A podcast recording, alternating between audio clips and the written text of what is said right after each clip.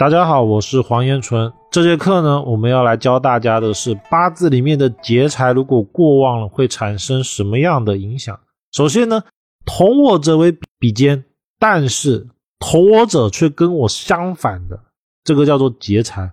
所以劫财往往是代表着我的相反的一个状态。那一个人如果同时有一个相反的人格在我自己心里面的时候呢？他就很容易分裂，所以劫财过旺的人哦，多多少少都会有一种双重人格的属这个特征哦，它会很明显。然后呢，如果八字里面比肩跟劫财同时存在哦，你就会发现这个人怎么一下子是这个样子，然后一下子呢又是另外一个样子，两个人的差异特别的大，就是明明是同一个人，怎么会有感觉像是两个人一样？这就是比肩跟劫财。然后呢，劫财特别旺的时候，容易出现的一个情况。那我们来开始进入我们整个课题。好，我们首先来判断一下什么样的人劫财他是过旺的呢？我们看到劫财的时候加一，然后看到印星或者是财星的时候也要加一，因为它会生旺劫财。食伤呢，它会卸掉劫财，然后包括官煞也会卸掉劫财。所以，我们来看一下旁边这个八字。如果上面这个加起来超过四的时候，往往就代表他的劫财是过旺的。那我们就开始找他有没有劫财。哎，是不是发现没有？这个呢，是我故意找的，因为过旺这个系列哦，其实我按照每一个正官、偏官、正财、偏财、正印、偏印，我都讲过，所以我会尽量的把这种案例哦，每一种可能遇到的情况。都让大家看一遍。那这个它就是劫财一个都没有，但是它比劫很多，比劫比劫比肩跟劫财，它虽然是同一个类型的，但是它们是截然相反的。这个八字就是比肩特别的旺，但是劫财都没有。这时候我们要怎么样去计算呢？如果八字里面这个八字但凡带了一个劫财。他这个比肩就可以算进去。那如果他八字一个劫财都没有呢，就不能算进去。所以这个八字哦，它就不存在劫财过旺的说法，然后也不能按照我现在这种看法，比如说他比肩有四个，所以他就是加四。然后呢，印星跟财星，他的八字印星跟财星又是比较多的，有三个，那一共是不是就有七个？呃，八个，一共有八个。当这八个哦减掉他的。食伤跟官煞，也就是四个，它是不是等于四？理论上啊，如果这一个问的是比肩过旺的时候，它是成立的。就是说这个八字呢，它是比肩过旺，但是我们不能论它是劫财过旺。这个对于我们判断这种食神是否过多是很重要的。刚好四个它也是过旺的一个情况。那如果它行运出现了劫财，会不会算它过旺呢？这个也不算的。这一点呢，一定要特别的去注意，不然的话，这种食神比例关系其实是千变万化的，所以一定要特别的去注意。好，我们来看一下劫财的特性。劫财劫财啊，顾名思义，他会把钱给劫走。对于六亲而言啊，就是钱被他的六亲所劫走。但是如果对于自己而言啊，其实就是他会把钱给抢过来。所以我们还要看他所对应的人是谁，是对他自己。还是对的是别人，然后可能会有人问，什么时候对别人呢？比如说日柱，日柱里面的地支，也就是出生日那天的地支有劫财，往往就是钱会被配偶给劫走，以此类推。那往往劫财这个星哦，它的属性的感觉就是，我就是想要站着把这些钱都抢走，就理直气壮，这些钱本来就是应该是我的，所以我要把它抢走，这叫做劫财。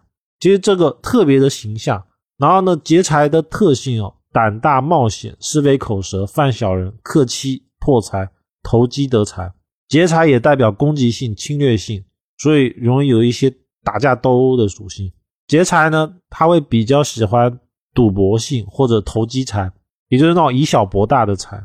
所以说，为什么劫财的人往往是先赚一点钱？因为所有赌博的人一定是。他尝到了甜头，但是呢，最后往往都是败的，就是因为他的贪性过重，他老是想要以小博大，然后确实让他博到了一两回，但是博到的结果呢，他就要更多。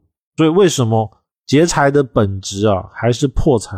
因为一个人的运气是有限的，然后呢，劫财往往会有一种欲望很强的属性，他会有一种什么都想要的一种状态，然后呢，容易有各式各样的破财事件。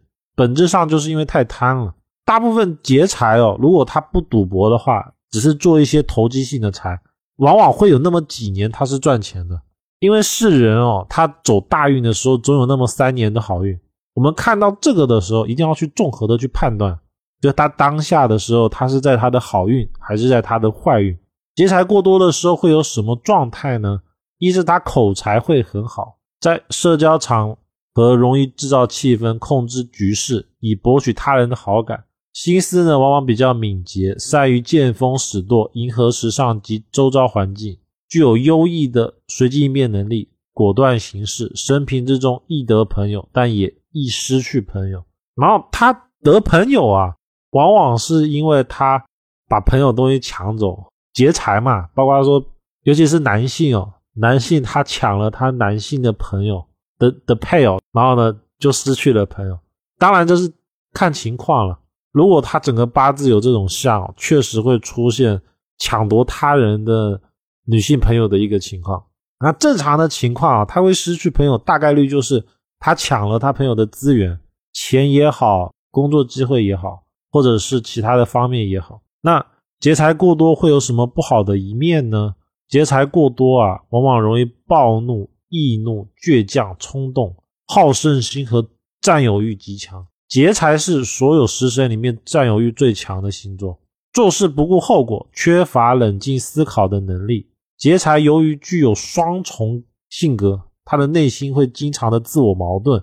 因为比劫啊，同我者为比劫，但是比劫劫财这个往往是跟我相反的，这时候当事人就会很冲突，因为他跟我是同类的，但是他跟我又相反的，这就像是我人性中里面的那个黑暗的一面。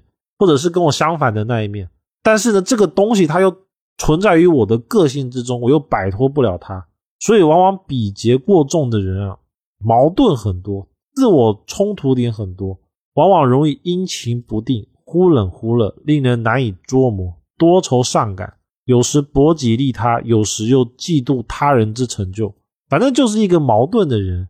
他的本质其实就是我刚才所想的，明明这个个性啊跟我是相反的。但是它又同时存在于我脑袋里面，使得我自己产生了一个很大的冲突点。然后比劫很旺的人的时候，他这个冲突点就会放大放大。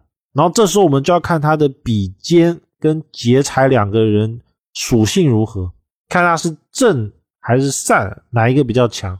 然后呢，随着他的行运，就是说他这个个性啊，还不是固定的，在不同的大运流年啊，他的这种状态啊，又会各种的起伏。然后呢，劫财啊，求功心切，野心过大，往往不经思考，贸然行动，而招致一败涂地。做事横冲直撞，有勇无谋，不计后果。根据我的经验，大概率哦，就是劫财啊，太贪，其实就是贪。